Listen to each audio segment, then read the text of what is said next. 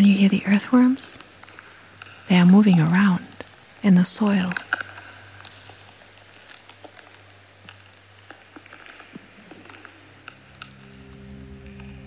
everything that exists comes from it and it like grows from it and everything that dies is decomposed in it so it's a factor that has to be there and has to be alive with all the bacteria all the little critters that can transform it into really living matter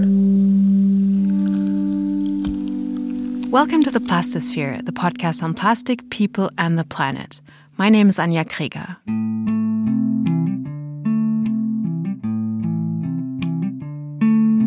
When we talk about plastic pollution, we often think of oceans and beaches. But plastic is literally everywhere. And that includes not only rivers and lakes, but also the soil under our feet. The thin layer of ground that feeds all of us. It's not only the trash littering the parks and sideways. There are many ways plastic ends up in the soil. It can leak from factories and landfills, streets, rivers, and washing machines, and may come from packaging, paint, sneakers, tires, t shirts, even fertilizer. For a long time, this terrestrial plastic has been overlooked. But now it's entering the spotlight. Scientists are starting to investigate the extent and impacts of plastic in the soil and in the ground. What do we know about them? That's what I'm going to dig into in this episode. The first thing that I learned the first shocking thing was that there's so little done about it. I recently Skyped with Sasha Spačal, an artist from Ljubljana in Slovenia. Her most recent installation, Plasticity, deals with microplastics in the soil. There is really not a lot of research about that. A lot of articles that we found, they were all just calling for more research, more research. In her art, Sasha deals with the human impact on the environment, especially the soil. She's the one who recorded the earthworms I played for you at the start of the episode. Earthworms are these special little beings that are able to go through the all layers of the soil down to the rocks. So they're really in all layers. So basically, they're able to transport plastics really, really far away. To illustrate this, Sasha bought her own earthworms and microplastics. With a small underground microphone, she recorded the animals' movements. She then arranged the different recordings into tracks of the composition you're hearing right now. In her installation, Sasha turns her earthworms into little DJs who control the volume through their movements. So it's just through interface of the sound, then the earthworms move the microplastics. Sasha's artwork is inspired by real science. It's based on an experiment that looked at the interaction of earthworms with microplastics. Biologist Matthias Rillig is the one who carried out the study. When we first thought about microplastic, actually, um, the first organism group that you think of, I think, is an organism that really literally eats soil. That's what they do. They're geophagous, as it's called. So they basically, as they move through soil, they ingest it. And in the end, they um, excrete it again. Matthias runs the soil lab at the Free University in Berlin, here in Germany. He's very fond of fungi, bacteria, and of course, the earthworm. It's also been called the whale of the soils, right? Because it's very similar when you think about it.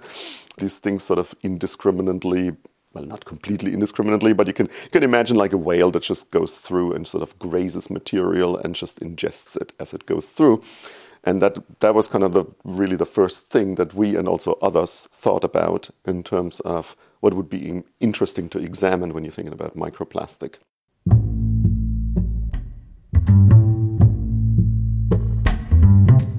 The idea came up seven years ago at the journal club Matthias held at his laboratory. His team came together to read interesting papers that might inspire them to find new research topics. One of these papers discussed microplastics in the ocean, a field of research that was generating growing interest and concern. But there was no mention of soil. And so we do work with soil. And well, we thought, why would this material basically not also occur in terrestrial environments. That's where it's mostly used and produced. So, I mean, in hindsight, it's fairly obvious. Then, of course, the next question was that I formulated in a paper in, in 2012 um, is it worth thinking about microplastic in soil? And that's not that's not exactly obvious because the effect of microplastic in the aquatic environment, more specifically in, in the marine environment, mostly hinged on the fact that they were particles in an environment that is sort of not very particle rich because it's aquatic. Think about it this way the oceans are vast bodies of water where surfaces and particles are pretty rare. So, just by being solid little rafts, plastics can have all kinds of effects there. They can collect pollutants from the water, attract microorganisms, and animals often mistake them for food. But you can't just assume the same things happen in the soil, Matthias says. Soil really is completely different because it is an extremely surface rich environment full already of particles. And it's in essence just a vast amount of surface. So it is, um, I think it's not straightforward to sort of extrapolate from all the effects that had been found in the aquatic environment to what it might do in soil because the situation is fundamentally different. It is also much harder to analyze plastic in the soil than in the water. In his first paper, Matthias pointed out how little was known yet. Given that microplastic likely is in our soils, can it have adverse effects? He asked. He suggested that some soil creatures might grind down bigger pieces of plastic into even smaller ones. And the animals feeding on the surface might take the microplastics deeper into the soil, but the strange thing was that, at first, nobody really seemed to notice this article. The plastic in the Pacific Ocean was drawing more attention from science and media than the trash right in front of us. It took two years for his paper to get one citation.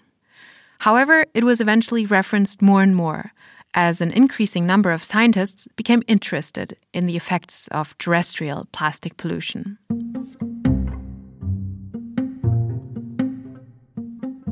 But what is soil, this ecosystem we are talking about? When I spoke to Matthias, I realized I knew nothing about it.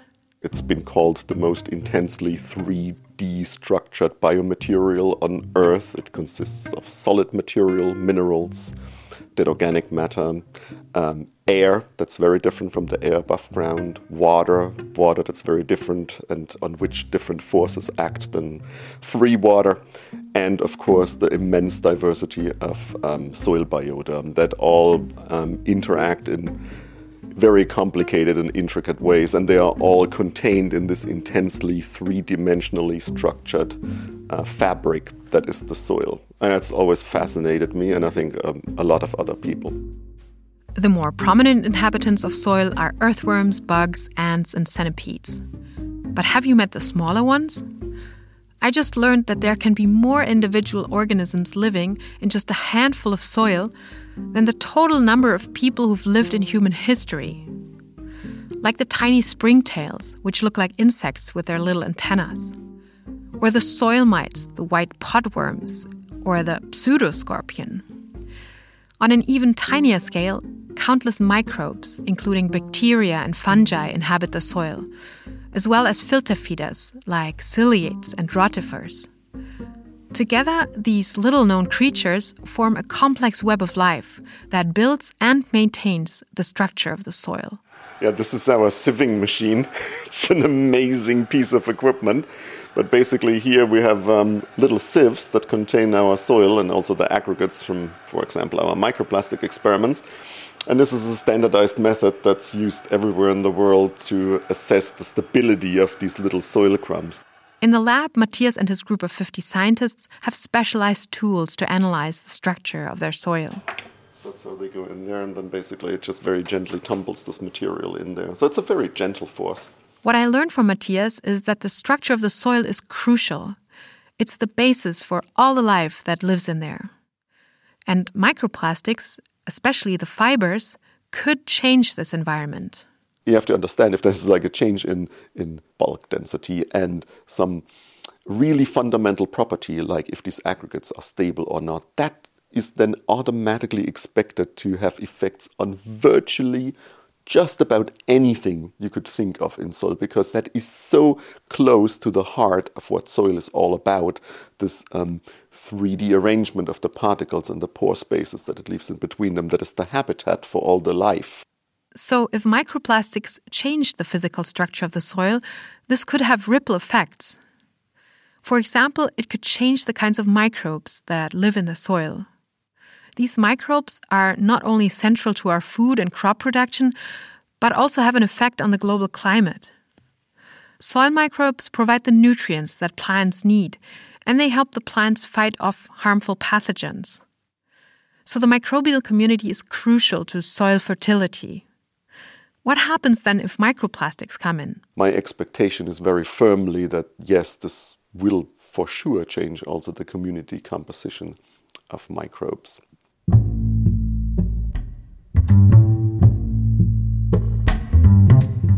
The science on plastic in the soil has just begun. And even though material has been piling up for decades, we don't really know how much of it is there. One team of researchers estimated that in the EU, at least four times more plastic end up in the soil than in the ocean each year.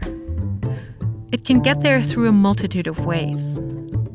Polluted rivers can deposit plastic on their banks while the water makes its way to the sea particles, shreds, and fibers have also been found in the sludge from wastewater treatment and biogas plants. This sludge is often sold to farmers who use it to fertilize their fields. Feeding their crops, they end up pouring bits of plastic into the soil. In 2005, a biologist from Cornell University found that synthetic fibers were still found 15 years after the sludge was applied to the farmland. And one estimate says that agricultural soils alone might contain more microplastics than the entire ocean basins. But plastic also reaches our soils in ways that I never would have been able to dream up. These particles can sort of also rain down and just fall out of the atmosphere. That's just one study that showed it in the Paris metropolitan area. And they found a rather astonishing number of particles per square meter a day that sort of just fell out of the air because it got entrained in dust, or I don't know where that material really came from. But um, that's pretty interesting because it also means that if it's really entrained in the air, then these materials can also sort of essentially reach anywhere. Up to 355 plastic fibers fell onto a square meter of Paris every day, researchers found in 2016. There was less fallout over suburban areas.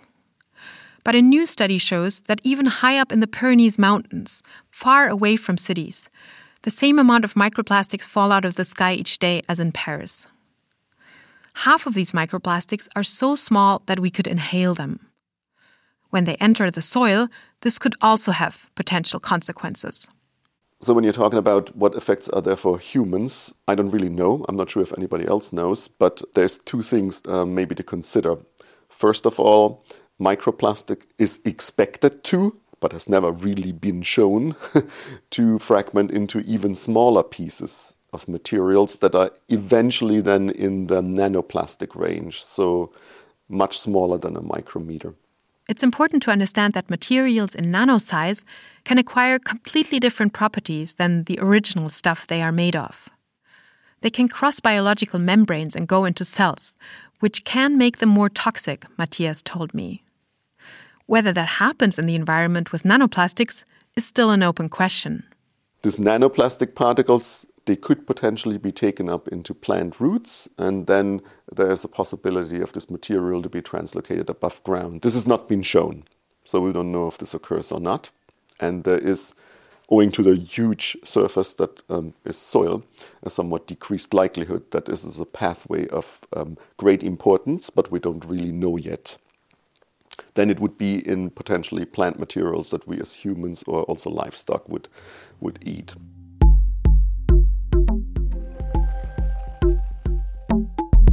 Abel Machado has spent the past year trying to find out more. The oceanographer from Brazil came to Berlin to do his PhD. There he met Matthias and joined the soil lab. I knew he was into plastic and I, I found him like a super nice guy and i was like okay i want to work with this guy and i know he's into plastic so Let's think about plastic and soils from a pollution perspective finally. From the world of water, Abel ventured into the world of soil. I met him at the Leibniz Institute of Freshwater Ecology shortly before his departure to his new industry job in Brussels. Abel was excited to show me the results of his experiments with nanoplastic and vegetables. So, this is more or less how you see a root in the microscope. So, you see the green part here is like it's a fluorescence microscope, so we kind of see the root shining. This is the cool thing. And then you see the green part here the root tissues, you see the divisions of the cells, the individual cells in there, right? And then we expose this root to the plastic. The root Abel showed me was the root of lettuce, the kind of lettuce we eat in our salad. Abel and his graduate assistant had grown around 200 of these plants in hydroponic cultures, in little jars of fluid. Under normal conditions, lettuce can grow relatively well there, without soil but with water and the right nutrients. But the scientists had added nanoplastics, so small that they're impossible to see with the naked eye. So the roots, they have these very, very fine hair-like structures that they use to absorb water. And the plastic just coats it completely. So that was very impressive to, to learn and why this stays there even after you washed it very much. After the experiment, Abel and his colleague had washed the root very carefully, three times. Then they sonicated it, which is a method to really clean up the tissue with ultrasonic waves. But the nanoplastics were still there, visible as bright clumps under the microscope, each one containing uncountable particles. It was clear the lettuce did not like this diet. After only two days, its leaves were drooping as if it were thirsty. And it grew less. The plant wasn't acting healthy. But this was not the case for every plant. For the lettuce, the lettuce doesn't like. For the carrots, the carrots didn't care at all. So the plastics were there. The carrots were growing just as happy as they would without the plastic. And um, what seemed to be happening with the carrots is that other changes are happening. Like the carrots are not physiologically, they're not the same carrots with plastic and without plastic, but they don't seem to be less healthy carrots. They just seem to be different. We don't know yet whether or not nanoplastics are indeed common in the environment. But if they are, they could have very diverse kinds of effects on the plants that we eat. And the results beg another important question. If the lettuce is absorbing plastic, because we know for sure it is interacting very strongly with the root, right? If it is absorbing, are there consequences for us? Because definitely, um, plastic like this has to penetrate multiple barriers that are very tough in the um, plant tissue. Like they have like cell walls, and we don't have cell walls. We just have cell membranes, and these cell membranes are much easier to cross. So if they make through an organism that does have cell walls, then they easily pass through an organism that has only cell membranes. I asked Abel if he'd feel comfortable eating the lettuce he had fed with the nanoplastics. No, no, not not with the nanoplastics.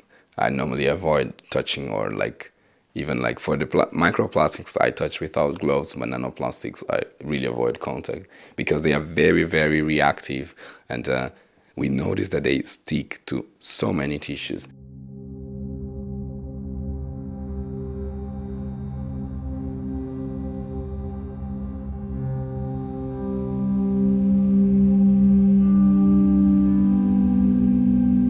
geologists would not treat these things which were man-made uh, till recently. But now we see that we have so much of this stuff of man-made materials. We call it technofossils or technosphere in the environment, and plastic materials are one of the very important ones.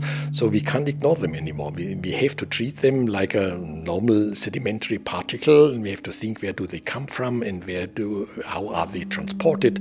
Can they be eroded? Can they be resedimented? And where will they finally be sedimented? And what's the fate then of this material? Will this remain forever, or will this dissolve? And things like that. At Free University of Berlin, I met Reinhold Leinfelder, a geologist who has taken an interest in plastics. His field of research is the ground as well. But in contrast to the living system of the soil, he's looking at stones and sediments and what they tell us about the past.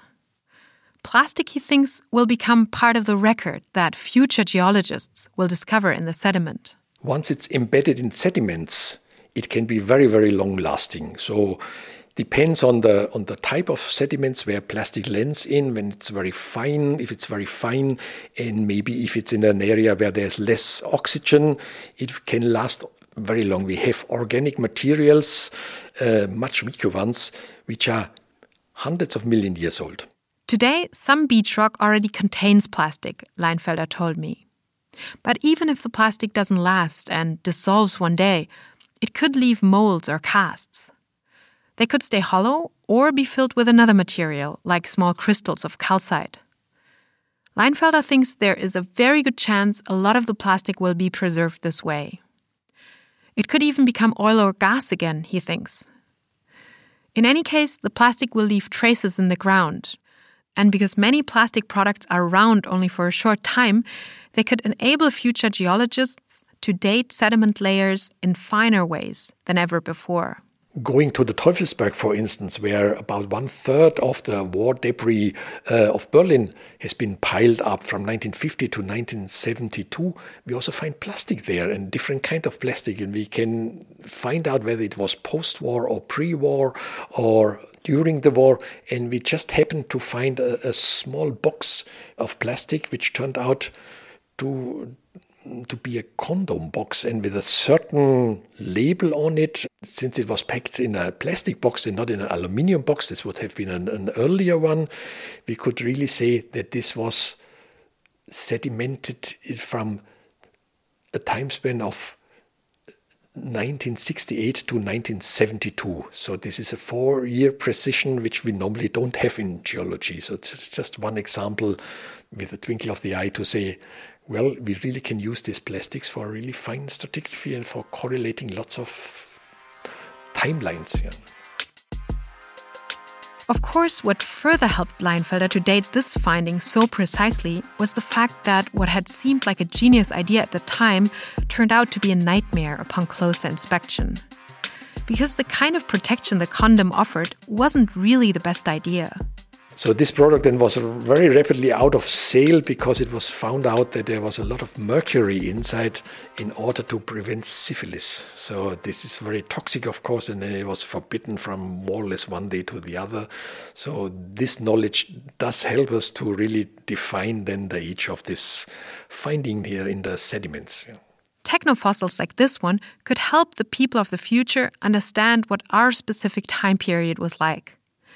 And if plastic and other traces of our society might indeed last so long, they could mark the onset of a new geological era, an era which has been discussed among geologists for two decades now. It was in the year 2000 in Mexico where they all gathered again, and Paul Crutzen, Nobel Prize laureate, we owe him the knowledge about the ozone hole.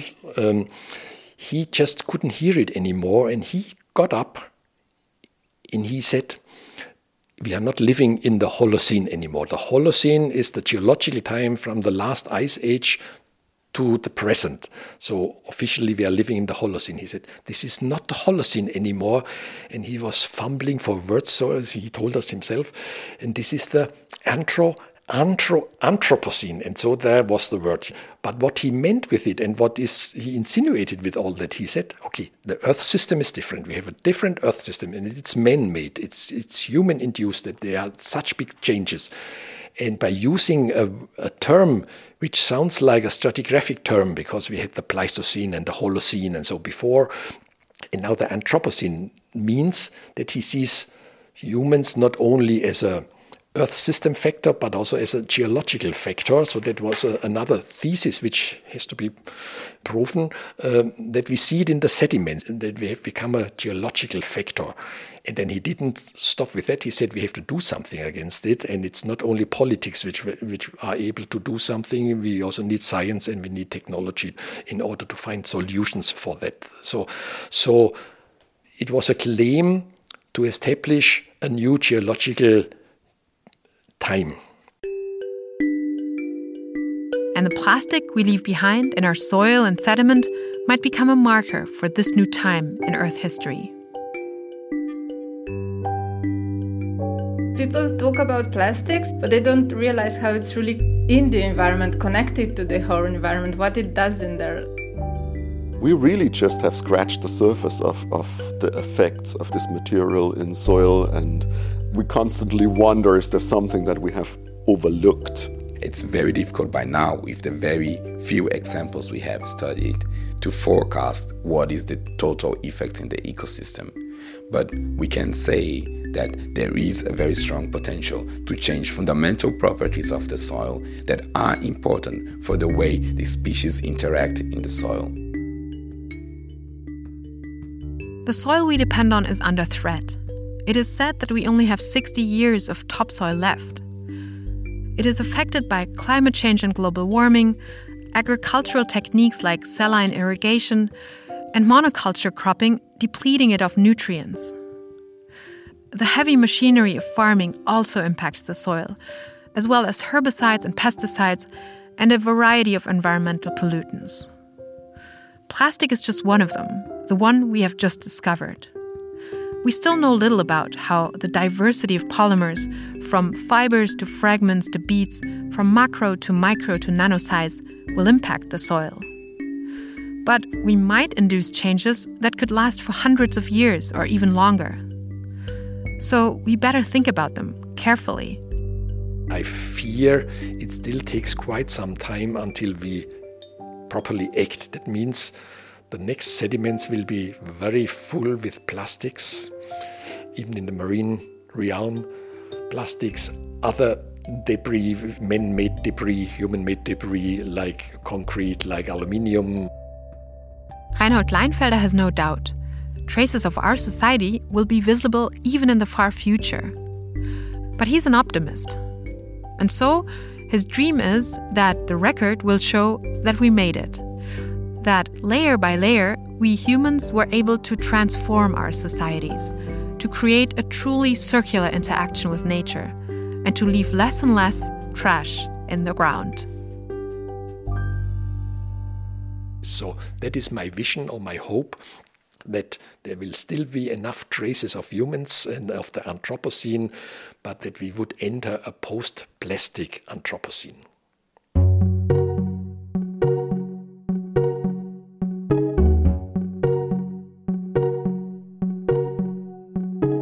Was The Plastosphere with Sascha Spačal, Matthias Rillig, Abel Machado, and Reinhold Leinfelder. Many thanks to them for sharing their research and thoughts on the podcast. I'd also like to thank Julie Comfort and Brooke Watkins for feedback on this episode, and Joachim Budde for editing the German summary on riffreporter.de. Thanks to Sedat Gündoğdu and Sam Athey for recommending papers on plastic and soil via Twitter and to the Max Planck Institute for the History of Science for helping me access studies on the subject. My name is Anja Krieger. The music was composed by Blue Dot Sessions and Dorian Roy, and the cover art was designed by Maren von Stockhausen.